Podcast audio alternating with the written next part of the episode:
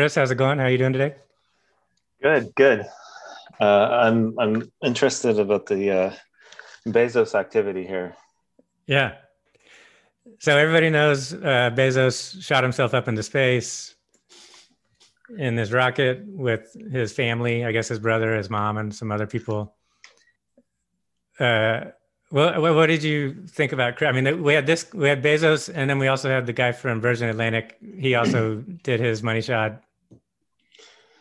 The uh, yeah, this is uh, definitely uh, wasting a lot of money just shooting him uh, up into space. Uh, love the, uh, the the the metaphor and uh, yeah, I um, but I, I you know I, I think that's uh an apt illusion for for this kind of show, this spectacle uh, that that he put on or he, he's done, which uh, is purely for uh, his his own amusement and maybe you know some of some of his acolytes.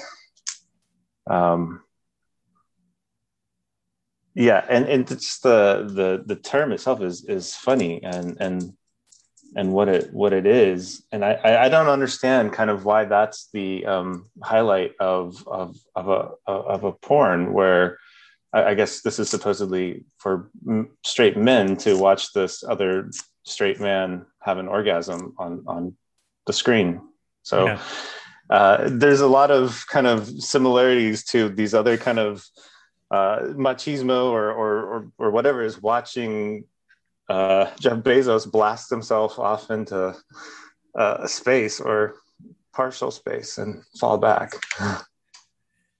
Yeah. So, okay. So, according to Urban Dictionary, uh, a money shot, uh, pulling one's penis out of whatever hole it is in for the following ejaculation to hit the recipient, normally in the face. Okay. I don't know any, no, no woman has ever asked me to do that. Okay. I've, I've, I don't. I, I can't imagine how that would be pleasurable. To me, that would just be like immensely weird, awkward, and stupid. Uh, unless, okay, maybe for like if you're into BDSM, maybe somehow that's enjoyable. But the average, no, no woman I know has ever asked me to do that. Has ever said, "Oh yeah, gee, I would like to have that happen to me. I'm looking forward to that experience." It's complete illusion. It's a complete illusion. So to me, uh, Bezos thinking, "Hey, this is great. I'm shooting myself up into space. I'm, you know, burning up all these fossil fuel while the the planet is literally burning, uh, while we're like entering into the next level of like global warming and like societal collapse. And it's like this, and this is like his like, oh, I'm retiring from being CEO. This is like my grand finale of my career. Uh, to me, it's just it's a complete illusion. It's a complete like capitalist, like crazy in the head uh, deal that only someone who's like just totally out of touch with reality would think this is something good to do or think that this is like a pleasurable thing for people to enjoy. Uh, these are the the people who are shelling out a quarter million dollars for a five minute uh, ride in the, the atmosphere. Uh, yeah. You know, these are the people who are, you know, enjoying it, you know, or, or, or, or more. I'm not sure what the, the price tag was, but it was exorbitant. And uh, only the elite of the elite of the elite is going to think of spending that much money for, you know, 10 minutes of looking down on everyone else and, you know, having a joyride. Yeah, he said like at the end of it, he said at the end, he's like, oh, best day ever. And it's like,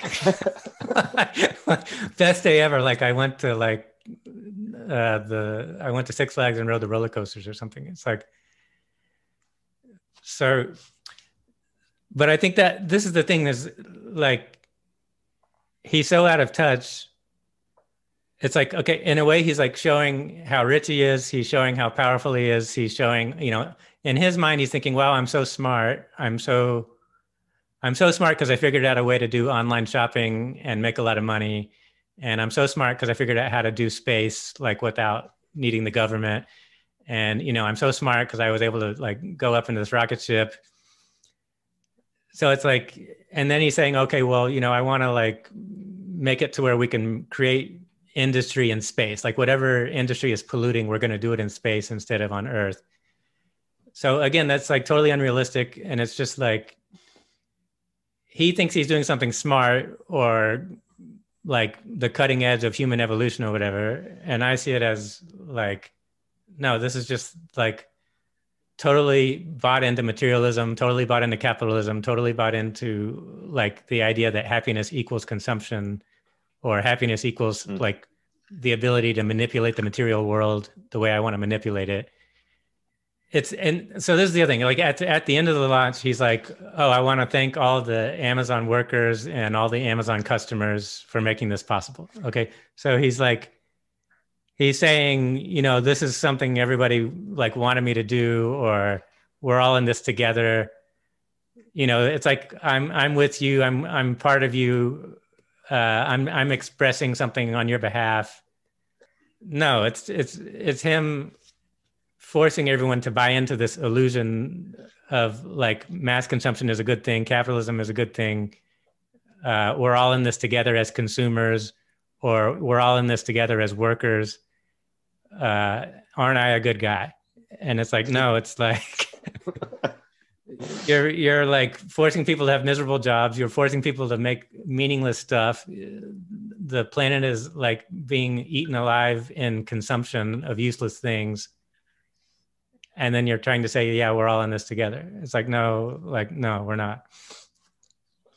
Well my amazon uh, deliveries have paid for his way into space uh, you know i uh, amazon it's it's really been such a, a monster. I remember uh, long, long ago when I thought Amazon was the underdog way to undercut the uh, the big bookstore and the university bookstore, trying to you know sell the the books at uh, exorbitant prices. And here you could go to this little startup business and uh, support the the internet bookstore.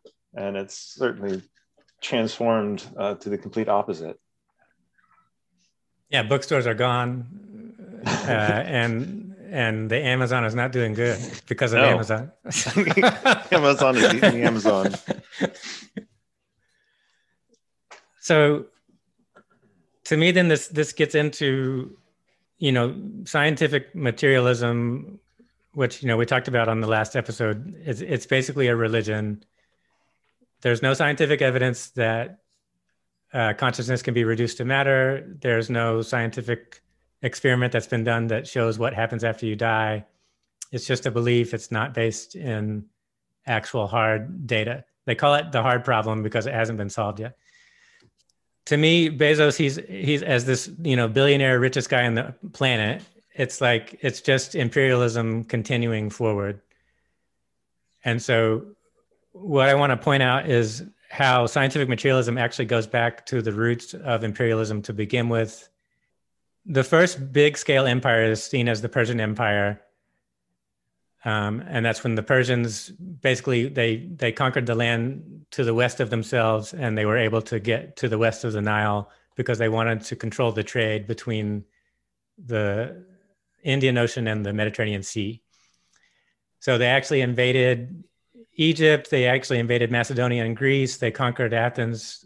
Um, they didn't stay in Athens, but they they at least made everybody like run out of the city or whatever. They conquered.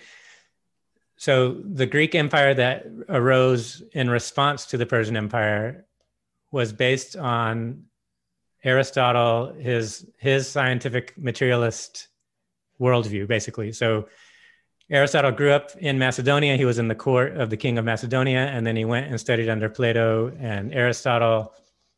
Sorry, Aristotle went and studied under Plato, who under, studied under Socrates in Athens. So that was where he learned, he developed his ability of rational thinking, rational, critical, like thinking and discussion. And he basically created a methodology and then when Plato died, he went to the Isle of Lesbos and he did all this research studying animals. And a friend of his was studying plants. So he was basically like uh, killing animals and dissecting them or um, just observing them. Then he goes back to the court of Macedonia, and this is when Alexander the Great and his brothers are being tutored by Aristotle because the king had basically created this League of Corinth, which was basically a league of all the, the Greek city states. And their whole purpose was we're going to get revenge, we're going to conquer the Persians, and we are going to control the trade between the Mediterranean and the, and the Indian Ocean. So Aristotle taught a just war theory where he said some people are natural slaves, they deserve to be enslaved. He said treat when he was telling he taught alexander the great treat the greeks like your friends and treat the persians like beasts and plants. Uh, some people should be natural slaves. They deserve to be ruled over. And so true freedom true democracy for the greek people means we have to conquer the persians so that uh, they don't conquer us and they have to be enslaved so they don't enslave us. And so that's that's that was his definition of what freedom was. And so he's he's basically his his argument for greek exceptionalism was based on his scientific research like his scientific knowledge and the you know the greek capacity for rational abstract thought. That was that was the original exceptionalism that he based he justified the conquering of the persians so he aristotle thought that the soul emerges from the body and when the body dies the soul dies. So he was a, a materialist a he was the original scientific materialist basically. And so then alexander the great that was whether he personally believed that or not that was like the greek exceptionalism was that worldview. Okay and so then the romans before christianity they adopted the greek model of imperialism and then they they they improved upon the Greek model, quote unquote. They improved on it by adding in superior military skill and superior like governance. So the the Roman Empire is is built on the Greek Empire, which is built on this scientific materialism, which is a religion because there's no evidence that consciousness can be reduced to matter. So we can say the original Western imperial religion, the the original Western exceptionalism uh, is Aristotle's scientific materialism, and that's that's what the Roman Empire adopted. And the Roman Empire was, you know, it was basically the Romans are a superior caste. They get to extract all this wealth from the the provinces of the people that they conquer. Later on, they added in Christianity, and that became another excuse or a reason for exceptionalism. And that was based on another superstitious religion that said Jesus is the one and only way to God, the only one and only way to heaven. Another top-down superstitious belief system that was used to justify the exceptionalism, that was used to justify conquering other people and enslaving them. So it's the same story basically. So so what I'm saying is our Western culture, the the modern Western culture you know, it threw out feudalism and it was based on anti-clerical movement, right? So it was based on, okay, we're going to get rid of the superstitious Christianity. So the whole the whole French Revolution is like this anti-clerical movement, and they they took up this doctrine called the civilizing mission, that they're going to civilize. Uh, you know, they invade Africa, they invade uh, Southeast Asia, and it's like, oh well, we're civilizing these people because of our superior philosophy, Greek philosophy, and scientific materialism. Modernity, even if you get rid of the Christianity, it's still underneath, it's the scientific materialism that's used to justify modernity, used to justify the scientific revolution, and that and using that to justify colonialism and extractivism. So in the United States, um, they started out with a mix of Christianity and eventually Darwinism, and then now what we can say is separation of church and state. We have, you know, Christianity and other religions as quote unquote religion, and we have scientific materialism as uh, the non religion. But again, that's actually a religion because there's no proof that consciousness can be reduced to matter. So Bezos justifying what he's doing as like cutting edge science uh, or justifying what he's doing as the ability to uh, create things with technology or you know the ability of um, industrialization and computers or whatever to do things with is just another continuation of the scientific materialism that's being stuck into a caste system. Now the caste system is capitalism. You have the ruling class, the owners, and then the people that have to work for them uh, for wages. And and you have the United States as the center of the empire, and then uh, it creates these zones of extraction that are where you know the raw resources come from, or or now the manufacturing happens, and those are like the sacrifice zones, right? We we've scientific materialism has cut us off from mystical traditions, contemplative traditions. It's also like delegitimized indigenous cultures, like contemplative practice from like shamanic cultures or like yogic traditions like early Buddhism, early Taoism. So we're being told happiness only comes from material sensory experience. And then now we've hyper fetishized that material experience. And then it's like we've cut ourselves off from any deeper happiness.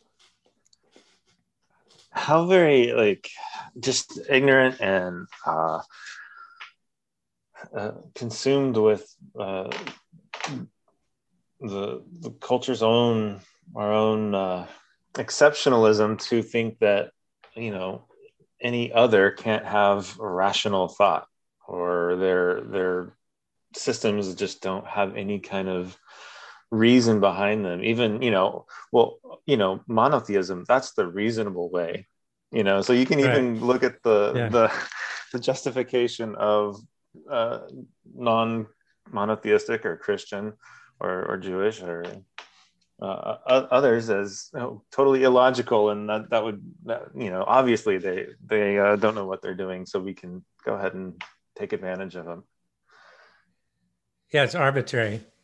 Yeah, I mean, uh, you know, and, and of course that's you know it's nonsense because they have their you know everybody has their their own their own thing going on. It's just uh, from from the perspective of whatever self delusions uh, are are inherent in this uh, sort of materialism and Christianity or or whatever has, has done this is uh, you know just excluded the possibility of of recognizing that in anyone else or any any other right capacity yeah so so like we have to distinguish between uh, contemplative practice, uh, mystic, mysticism. Um, so we have to we have to separate that out from like this the scholastic doctrine that is used to justify some kind of imperial power structure.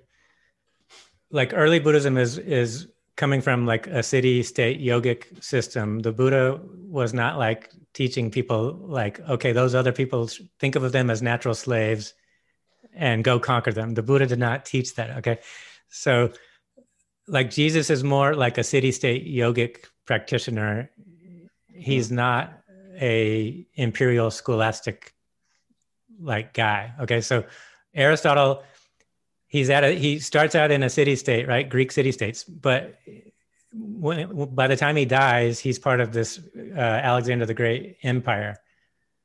So I don't see him as a city state yogic practitioner. I see him as an imperial scholastic. He's an imperial uh, scholar. Okay.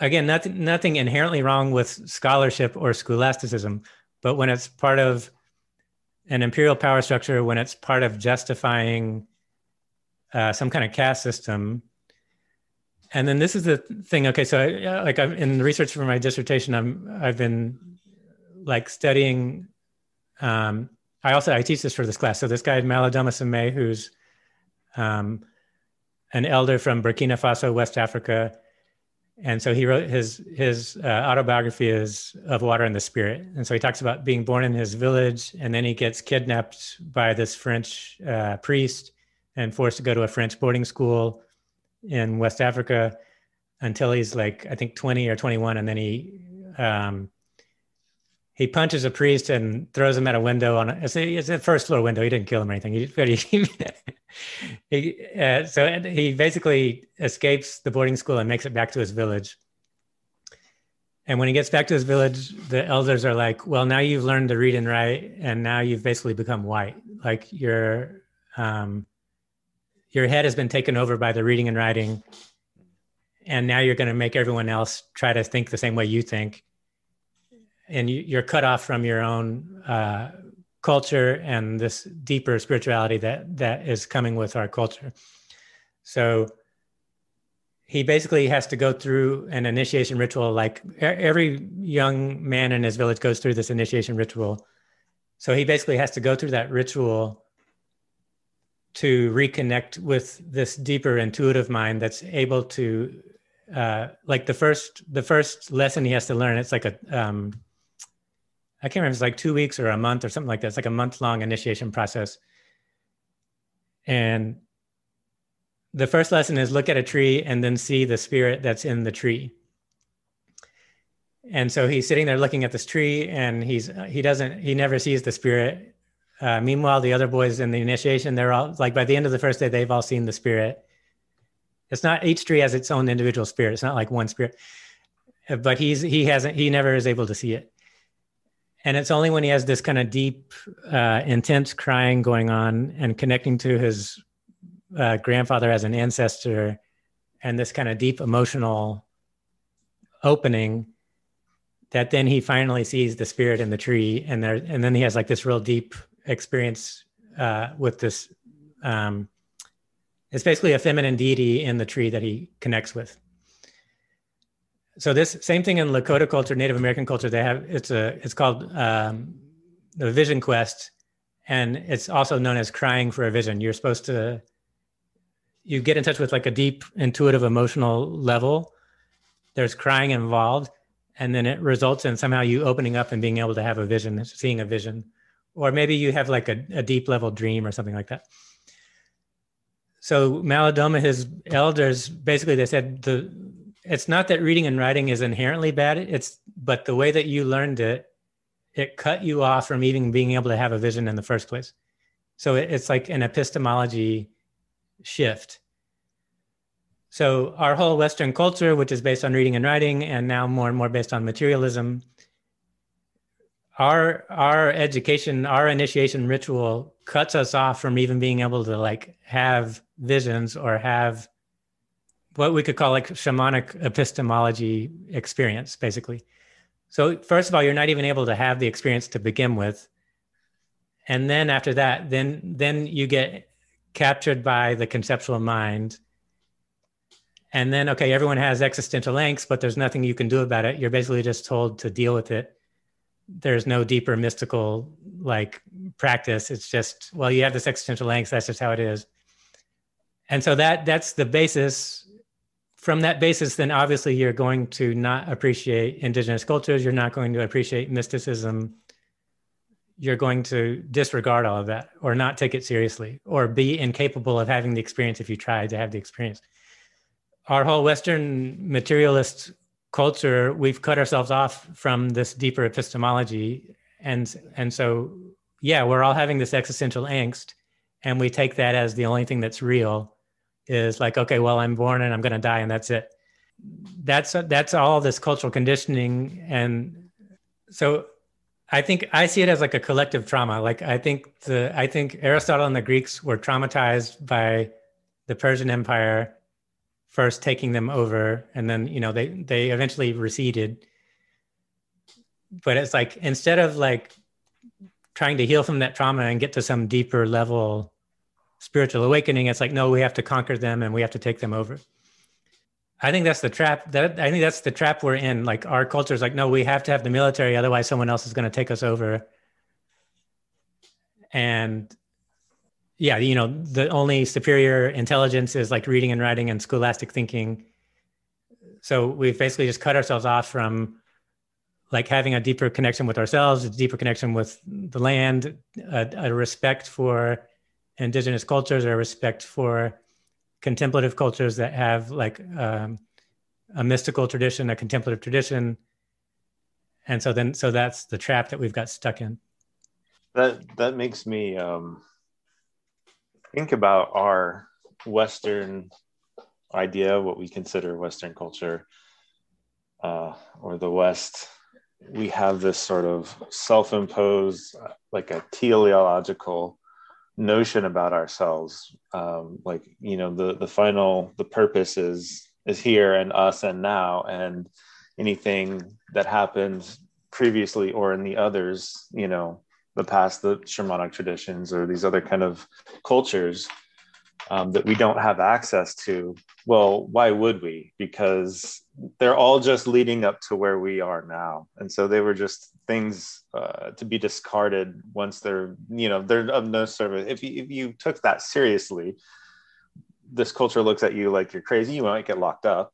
Or you know you'll mm-hmm. just sort of be um, you know uh, a little bit different than than most people. Uh, you know, by and large, most people are just swept away by the materialistic consumerism and, and things that we have. Um,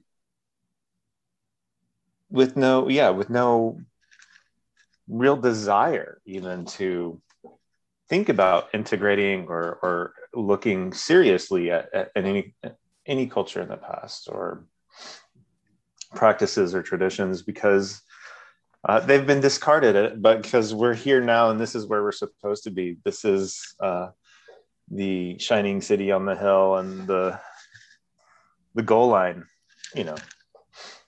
Yeah, this is the apex of human development. This is like the cutting edge of evolution. Yeah, like you know, now with the neuroscience, we know everything about what's happening in terms of emotions and the brain and like no one could anything before now doesn't really know what's going on. They think they know what's going on, but now we really know what's going on. We we can explain it better than anybody else, uh, and this is just how it is. Yeah, yeah. I mean, that's I, I, that's really the way that we, uh, by and large, act um, as you know these kind of authorities. We've made it up.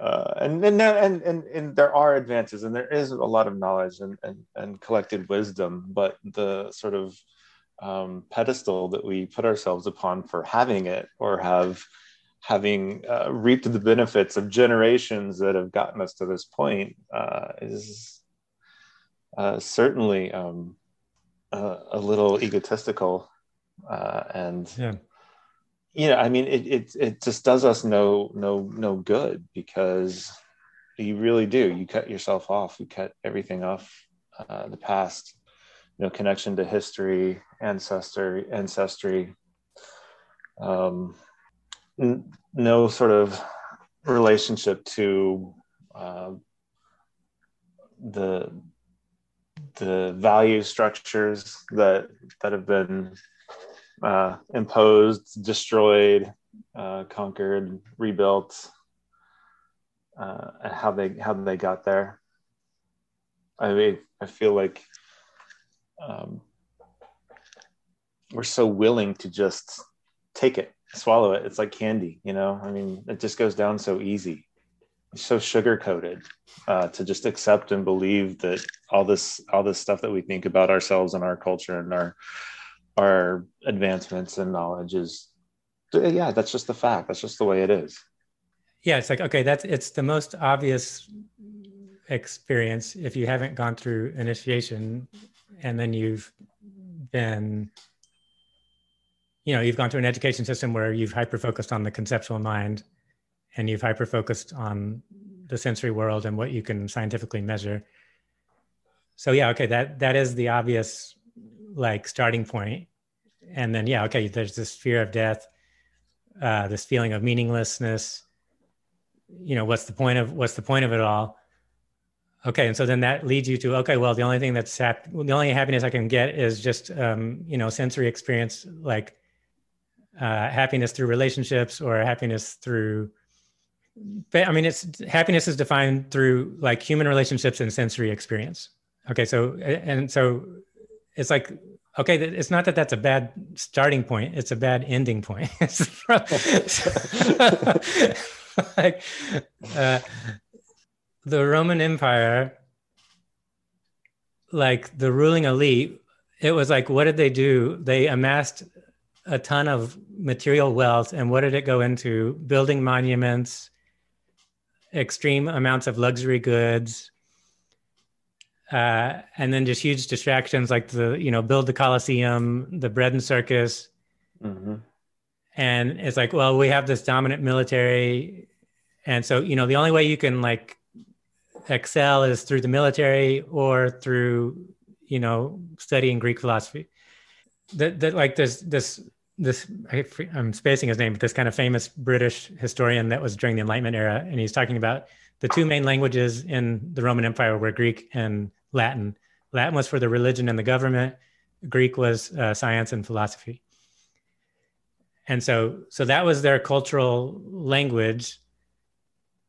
But in okay, so of course Christianity developed. You did you did have mystical traditions. You did have contemplative traditions. Okay, so that's that was some good stuff but it was never given a place of priority in the sense of it that that was not allowed to get in the way of the material extraction and the material consumption. The the power the people who are in power calling the shots they were interested in the material consumption and the military power because that was their happiness because they didn't have any deeper happiness. So yes again the, uh, these immense monuments these immense extraction of wealth from trade that that was their only way that they could they could conceive of what happiness is.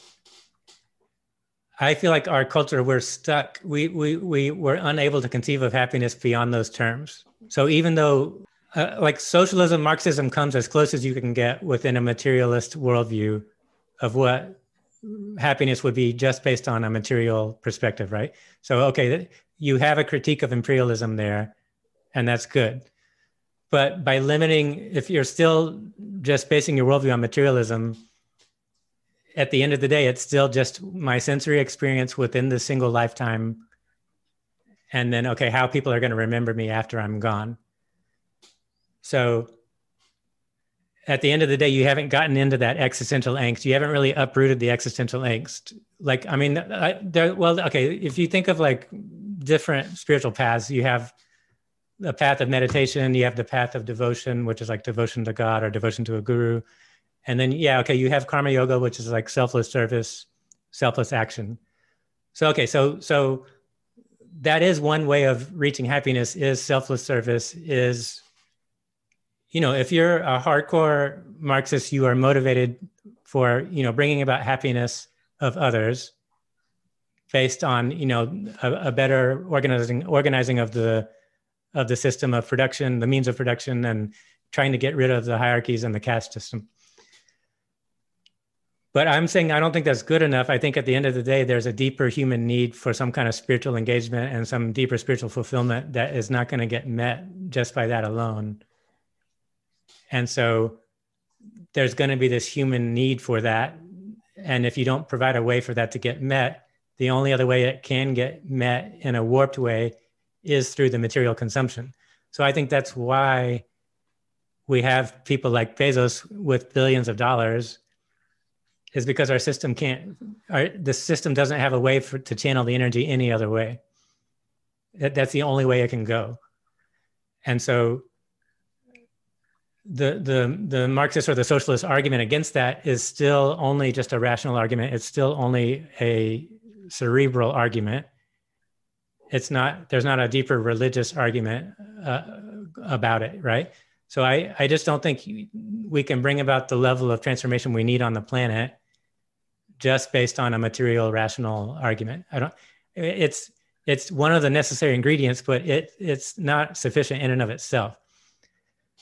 And so this is why i think then that, that we need to look how can we create solidarity between marxism socialism and indigenous culture and uh, yogic mystic traditions? How can we have those two things be supporting each other as opposed to somehow being seen as like they can't relate to each other? So that's, uh, that's why I'm really interested in like what's going on in Latin America now, like say in Bolivia, where there's like a whole indigenous movement that's a socialist movement. I'm interested in seeing how do they connect with their indigenous culture and their traditions and how do they bring those two things together? Like the cuban revolution was more just a materialist revolution. The chinese revolution was more just a materialist revolution. Um, so how, how can we keep the anti-imperial critique uh, keep the commitment to getting rid of oppression by having a ruling ownership class um, but open up to uh, contemplative practice, mysticism, uh, spirit, uh, spirituality. That's the that, that's the question. Uh, you know, um, anything that that uh, is going to come down, fall apart, uh, governments or you know societies the, you know, so you have a, a socialist revolution or or or, or whatnot. Um, as soon as there's that little vacuum, that little space um, where the the previous power occupied, um, money comes in.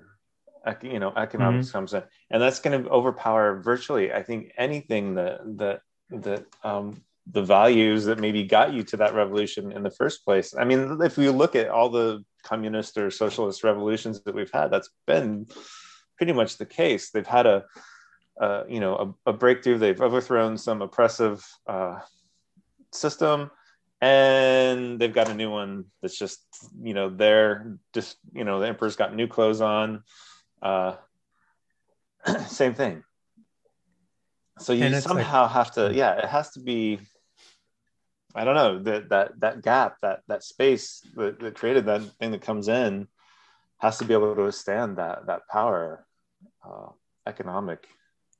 And this is okay. This is really interesting because okay, I get I get. It's it's it's extremely difficult to create any kind of socialist culture when you're surrounded by capitalist cultures because it's like the capitalism will just try to destroy it, right? So Cuba's like from day one, America's been you, the U.S. has been trying to destroy Cuba ever since the revolution. So I totally understand. It's extremely hard to create something in the middle of a capitalist uh, hell realm.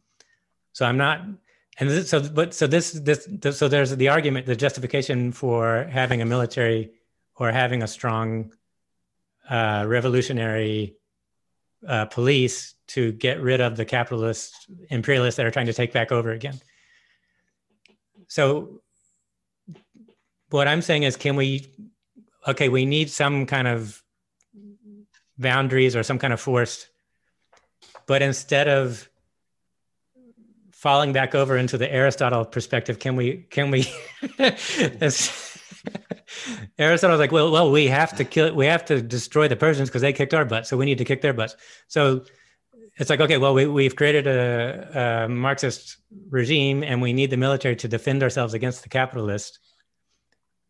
But what I'm saying is we need some deeper spiritual reality to have to take some deeper refuge in so that we can do the bare minimum required of any kind of violence at all.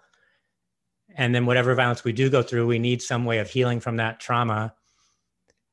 And so therefore, yeah, we need some kind of spirituality or contemplative practice, like to to consolidate the power and then to to de-imperialize it and to to de-traumatize it, basically.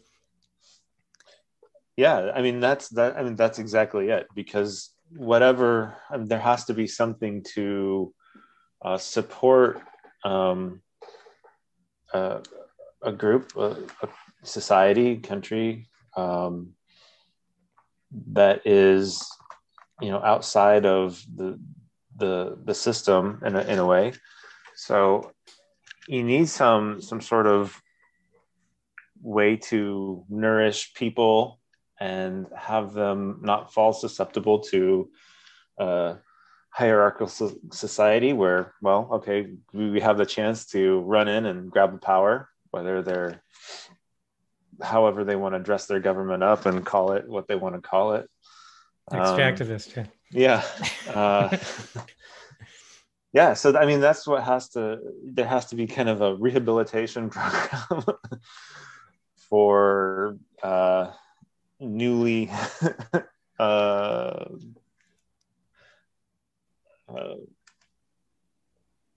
uh, uh, I guess you know revolutionary society, revolutionary times. That you, there needs to be a, a twelve step off of uh, capitalism, off of materialism, off of fascism, whatever you know, whatever the the the yeah. dominant you know the the structure is that that you're susceptible to. We can say yeah, like like trauma and addiction, and trauma meaning if from a buddhist perspective if you're breaking the five precepts if you're killing stealing sexual misconduct lying or addicted to substances like on an individual level or a collective level um yeah that that's what we're that's that's what we're trying to get out of. And it's like so, so this is what i'm saying like if it's if you're taking the socialist argument and the materialist argument, you're just going to keep trying to convince yourself, well, we just haven't thought about it enough, or we haven't done enough education along these lines.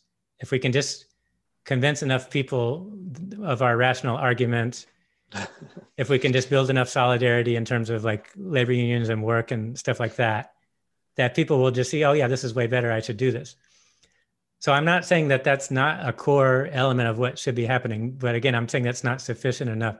I don't think I don't think it's been a lack of trying to make a rational argument that's mm-hmm. the main reason why it hadn't worked. Like it's the the hyper focus on rationalism cut off from a deeper contemplative reality that I think is more the issue. And and and why are we cut off from the deeper contemplative reality is because there's some kind of trauma or addiction that makes it difficult to be to be able just to be present and not be consuming something or again of course we need we have to create space where it's safe to do that uh, yeah. uh, you know there's, there's rational arguments for well they've been made since before marx you know but he's the greatest articulator in, in the modern world of of these ideas and you give these ideas on paper to somebody who doesn't know these things they're going to choose that one because it makes yeah. it, you know it, it just makes so much more sense versus um, you know such a stratified society with so many economic disparities and such. It, you know obviously that just doesn't make any sense um, on paper or lived reality but so uh, yeah the this they've been trying and making the best arguments that you can make uh, and it's you know never never been able to get much uh, traction especially here in, in the united states. Um, you know every 20 or 30 years we get uh, half a step forward towards a little more social uh, equality or economic well of course right now we're at such a great divide probably more so than before. Um, but if they give us, you know, uh, a little bit of Medicare or something, we can forget about it for 20 years and they'll give us something else to satiate us. Um, yeah, so there has to be a sort of uh, rehabilitative ethical program, ethical uh, system ethical right. yeah. So this is okay this is my astrological theory is uh, uh, the millennials are pluto and scorpio. I'm pluto and libra. I was born in 72 i'm like at the beginning of pluto libra. Uh, and then I like in the early 80s is like the uh, pluto scorpio generation. So pluto scorpio generation uh, they're going to be like okay just to give an example pluto and uh, leo that's all the hippies. So that's like they're very good at music they're very good in uh, you know art dance performance creativity but they're also kind of self-absorbed and narcissistic and they just think about themselves. Uh, the pluto and virgo generation that's like obama generation. Um, virgo is like incremental change like and it has to do with health and purification. So, like Obamacare, that's like Pluto Virgo, like incremental change. It's a step in the right direction. It's dealing with details, but it's just an incremental change. Okay, so Pluto Libra, like Libra has to do with justice. It has to do with understanding what's just or fair. So, people my age and younger, we can understand like social justice just from a, a theoretical abstract perspective. We get that but the Pluto Scorpio has a more visceral understanding of money and power and sex. That's what Scorpio traditionally has to do with. So I think one reason why they are such strong, uh, there's like a whole emerging millennial socialist movement. I think one reason why it's so strong is because they have like an inherent understanding of uh, money and power, and they just inherently don't want to work for a boss. Like they they get that on a deep level that other people don't get and they're way more into socialism than uh, older generations are. Like, so they they've read and studied way more than I ever have of Marxism and socialism. Like they fully they fully grokked it in a way that I haven't gotten it yet. Uh, so I, I bend the knee to the Pluto Scorpio generation for the for these power, the scorpionic power that you have. The only thing I'm wanting to add to it as uh, a Sagittarius, I'm a Sagittarius, that's my sun sign, and the generation younger, the Zoomers, are Pluto and Sagittarius. Okay, so they are about transformation of religion. So if we look at China as an example, early early Taoism in China is very similar to early Buddhism in India. It is a yogic practice. It's dealing with uh, body posture. It's dealing with the breath and the breath energy it's dealing with the heart mind and it's dealing with like some form of mysticism some kind of formless mysticism.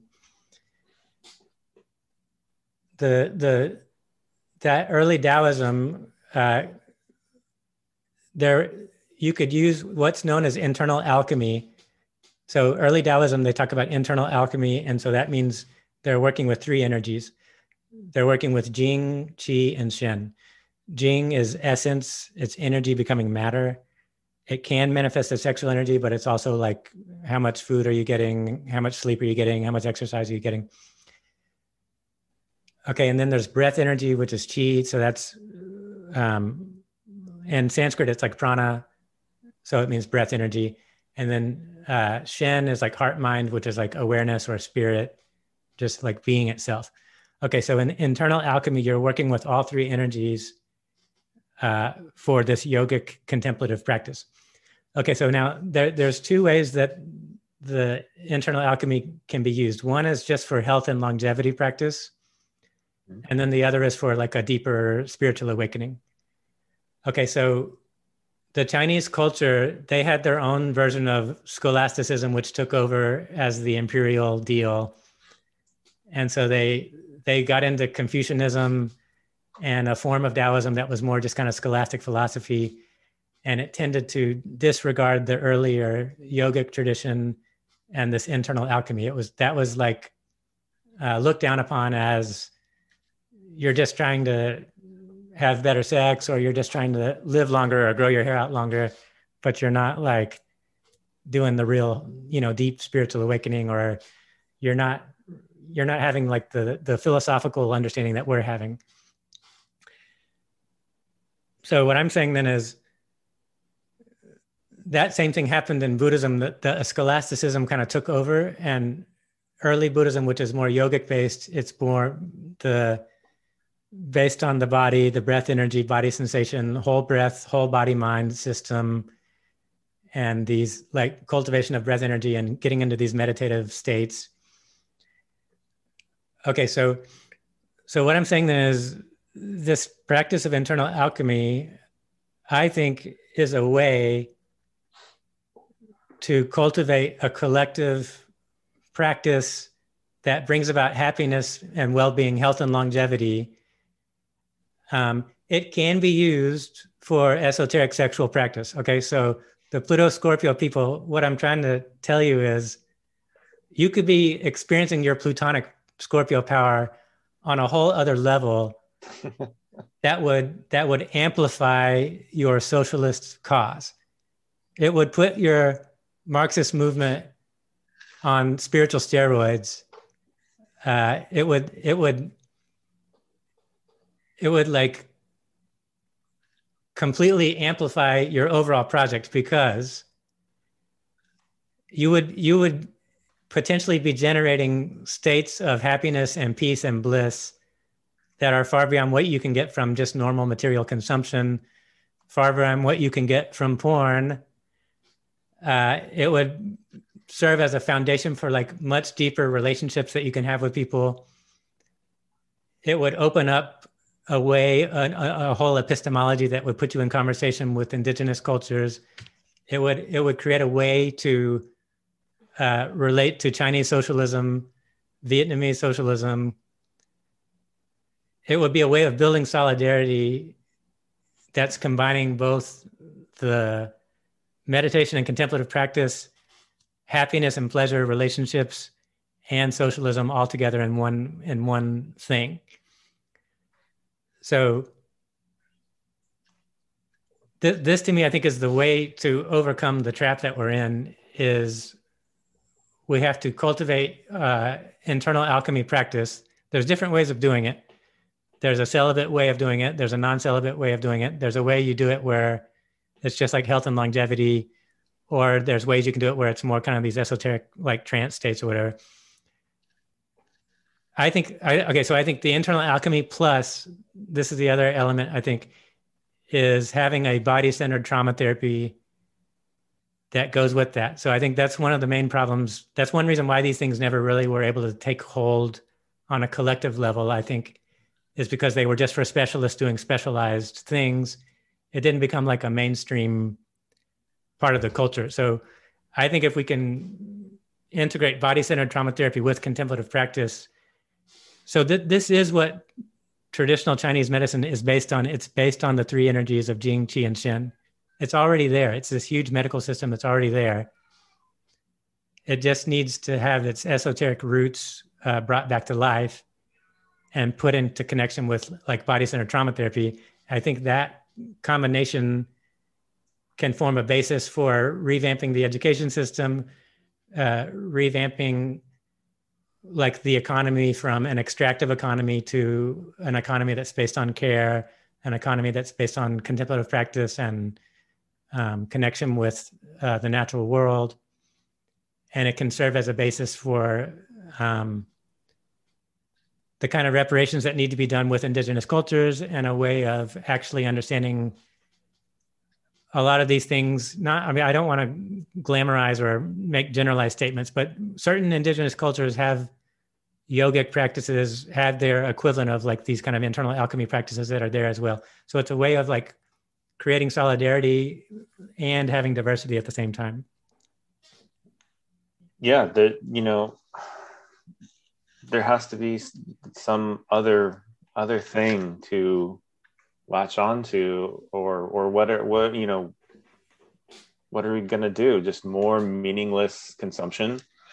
Just more and more just completely uh, is that what we're going to do with our time? Just mindless meaningless consumption of things? Uh, you know was that it right, right, right. And, it's and like it's, it's amplified, you know, more and more. And because because the only thing you can do once you have this much is more, and more is the only thing that will satisfy. More when you have it all, is the only thing you want is more. There's only that's that's it. And so it's just this mind at this point, it's just mindless consumption of of everything.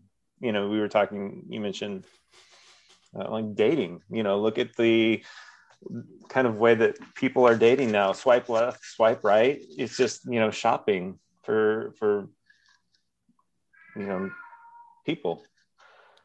Uh yeah so that's like like like okay so this is the thing. Like like the foxconn is in uh chengdu province in china and that's near uh, mount omeishan that's like one of the five holy mountains in in china.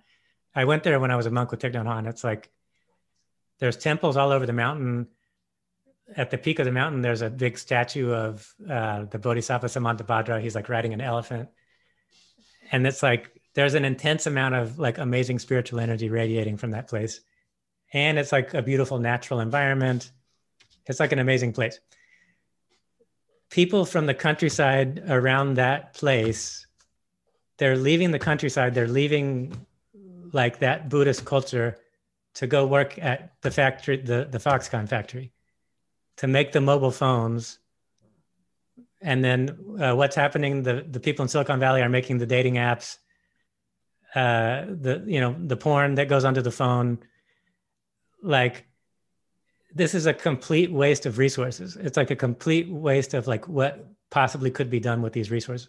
So uh, first of all can we just make a phone that lasts for 20 years? I don't have to buy another phone. Like i don't need like i don't need someone shining a phone. Uh, just make a freaking box that works that has a screen on it. Okay second can we have uh, can okay this is the thing. This is what I, I i'm asking the pluto pluto millennial scorpio people. You could make like these ultimate like dating society apps. You could make like uh an astrology taoist alchemy uh, uh dating app that's based on like actual community and like based on like a more holistic understanding of like you know, like like we're saying, this traditional Chinese medicine, and like like even like talking about different life stages. Like we can be sex positive about this. We can have like, yeah, at certain stages of your life, it's great to have sex with different people. It like we're not we're, we want to be supportive of that. The point is, it, we have to get beyond the psychotic like split of Western culture where it's either this Catholic Christian, I have no body, sex is bad, or uh, let me just look at porn all the time and you know just regular sex. That's it. Like that, we have to get beyond. We have uh, to quote the Buddha. This okay. The Buddha didn't mean this. The Buddha was not talking about this level of extremes. Okay, but the middle way, the middle way is the middle way between harsh austerity and just total indulgence Okay, so we we need to create a sex positive culture that's like like why are we why are we giving our sex lives to these like uh people in silicon valley making these apps or why are we just creating like huge amounts of like incel people? Uh all they have is porn. They don't have any way of learning about how to meditate. They don't have any deeper this is the thing. We our medical system is goes back to aristotle and then okay like darwin uh, evolutionary biology that's all we got. This traditional chinese medicine it's like jing qi and shen. It's like a whole different way of relating to your body your your emotions your spiritual energy this is what we could be teaching people to develop like an actual healthy contemplative life and then actually have like way more meaningful connection through sexuality through spirituality whatever. So it's like we we've yeah we, we're getting massively cheated on like what what could be the like for what we the what we could be doing with our resources we're getting massively cheated. The the other thing is okay like i'm older i'm pluto libra so i'm a little bit older right? Okay so that pluto scorpio right now you're young so the socialist utopia that is more just kind of like a german club scene where you're just kind of having sex with people and whatever i get that okay i, I i'm not again, I'm not knocking these things. I get that the the Pluto scorpionic happiness you can have from just raw sexuality. I'm not against that. But my point is it's a limited game. It, it's going to run out of time. Look at the, the problem with the baby boomers is that they've run out. Like we still are having to look at like like Keith Richards and Mick Jagger try to make music and it sucks because they've like they've they've lost all their energy, right? They blew all their energy. There's nothing left. They don't have any. They don't have any internal alchemy practice. So what I'm saying, like the the Pluto Scorpio, now is your time to get in while it's good. Learn about this kind of stuff to where, when you get older, you have a way of transcending into to like a, a deeper contemplative practice. And even right now, you can like completely expand the the sexual revolution you could have is way beyond anything that the Pluto and Leo people had. Is what I'm getting at if you get into these deeper uh, contemplative traditions and don't just don't throw the baby out with the bathwater. I know the messed up Catholicism is totally messed up. Like that's that's a lot of bathwater that needs to get rid of. But there's a contemplative thing underneath that that needs to be like salvaged, right? So the, the point I'm trying to get at is if you're just buying into the existential angst and the materialism, you're cutting yourself off from like being able to open to this deeper contemplative uh, ground and like this this deeper understanding of of like the possibility of being human. And that i mean i say this just buddhism in general this is like what needs to be done in buddhism in general is like we need to flesh out this whole realm of experience. And so w- when we talk about buddhism we don't just get abstract or we don't get to where we can't talk about sexuality or whatever like we have to like we have to flesh this whole thing out yeah i think the the potential for um, having um, deeper uh, much more interesting connections with people the you know the the ground is fertile you know and and young generations have much more awareness in certain areas than any previous generation does. And so the the, the capacity and the potentials and and uh, it's all there you know the ingredients are are ripe. Yeah. So the thing is uh, we have to stop buying shit.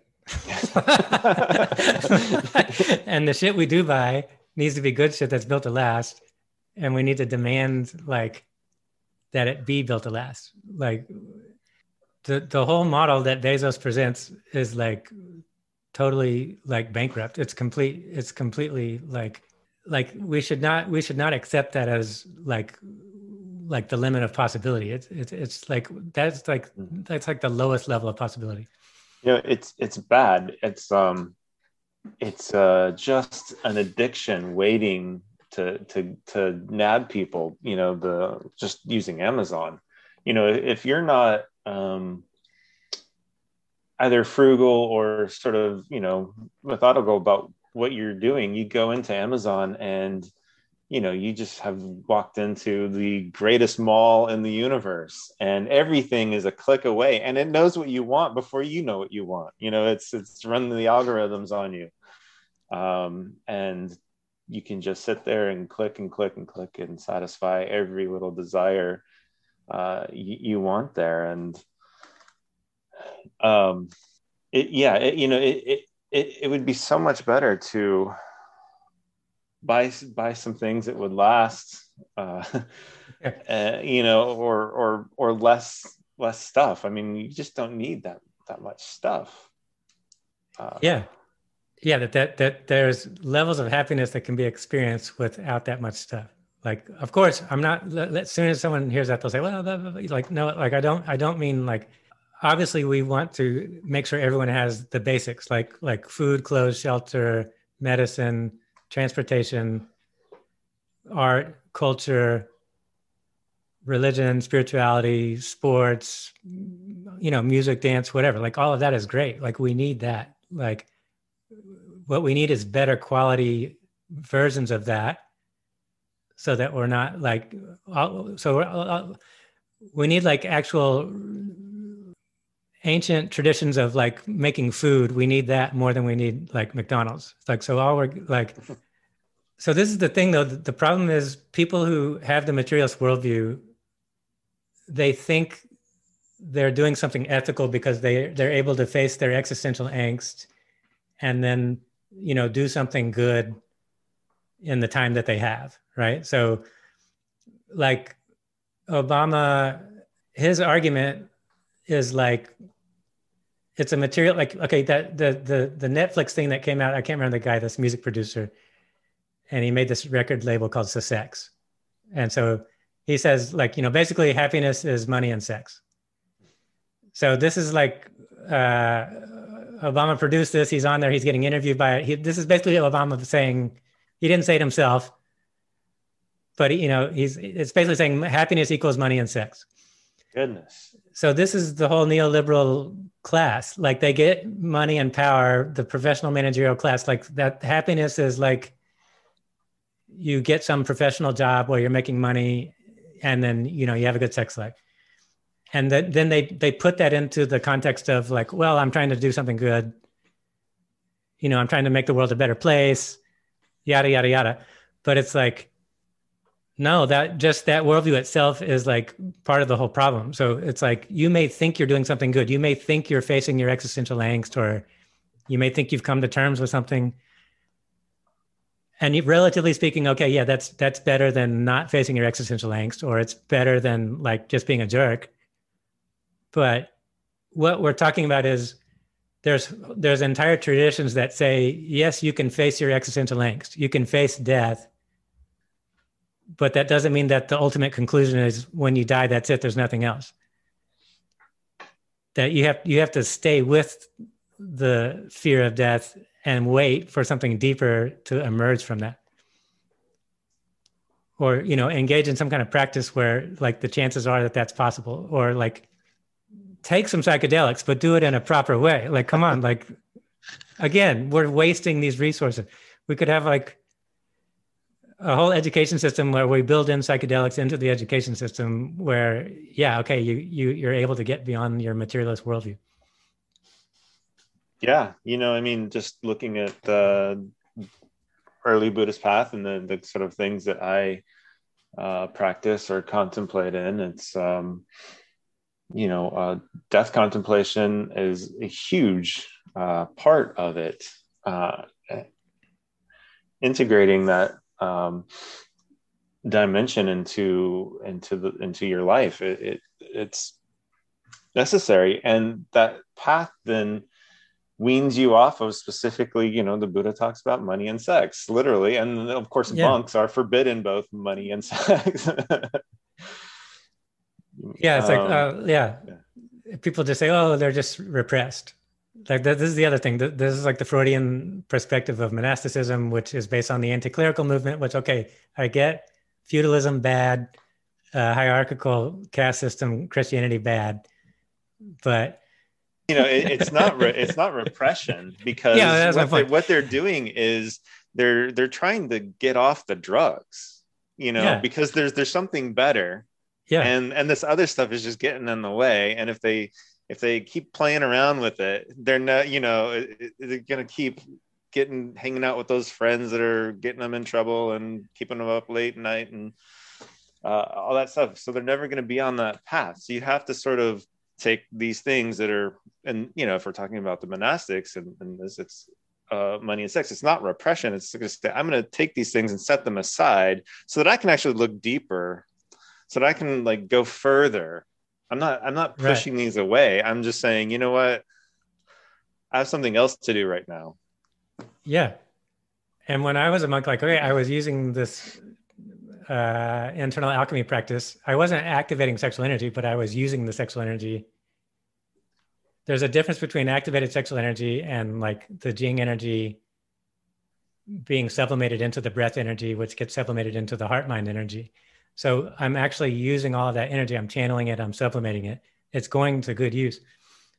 So this okay. This is the big problem. Is people okay? Like imperial Catholicism, uh, which says the body is sin and it's bad, and then re- that and then that results in repression, especially when you like suppress the contemplative traditions. And then yes, that's when you're going to get like the problems with the Catholic Church. I won't want to go into details about. So the repression and and and deviancy. Let's put it that way. I'm not. I, we we need to do research on Buddhism and the monasticism and see whatever stuff's going on that needs to be fixed in there. I'm not saying it's where it's going to be just completely clean or whatever, but I am saying that it's we can't you can't you can't just say the two things are the same. You can't just say because Roman imperial Christianity became repressive of the body, that all monasticism is repressive. Even within Christianity, you have to look at like different mystical saints or contemplative traditions where they actually were able to have some spiritual awakening. Like, how did they do it? You have to figure out how they did it, as opposed to just throwing the baby out with the bathwater and saying, well, all we're left with is our Greek philosophy and uh, we just have to get rid of religion altogether. All, all scientific materialism is all we got. That's the only realist perspective. Anything else is is delusional or repression. And again, so what we're saying is there is no evidence that consciousness can be reduced to matter. So that's that's a religion. That is a religion, and it's also being used for repression and like negative ends. And and that scientific materialism is just as good as uh, causing repression or abuse as as like a messed up Catholicism.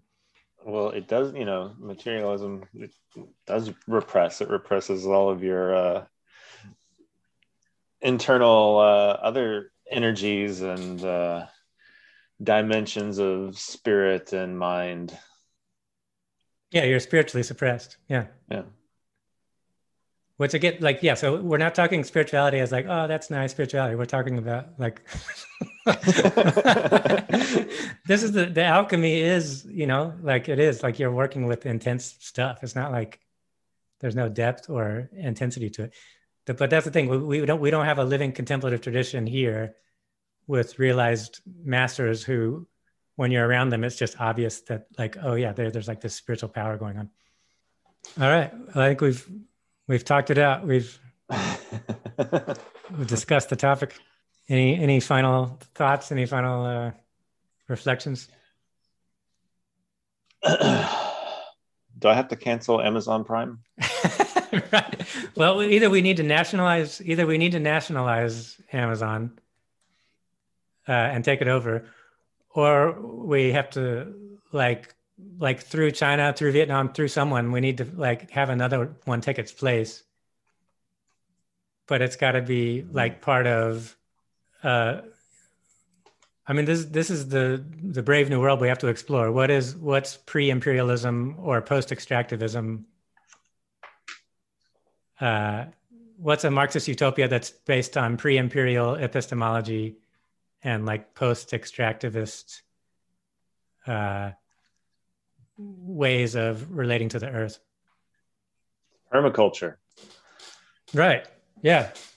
Uh, Permaculture that include yeah. yeah.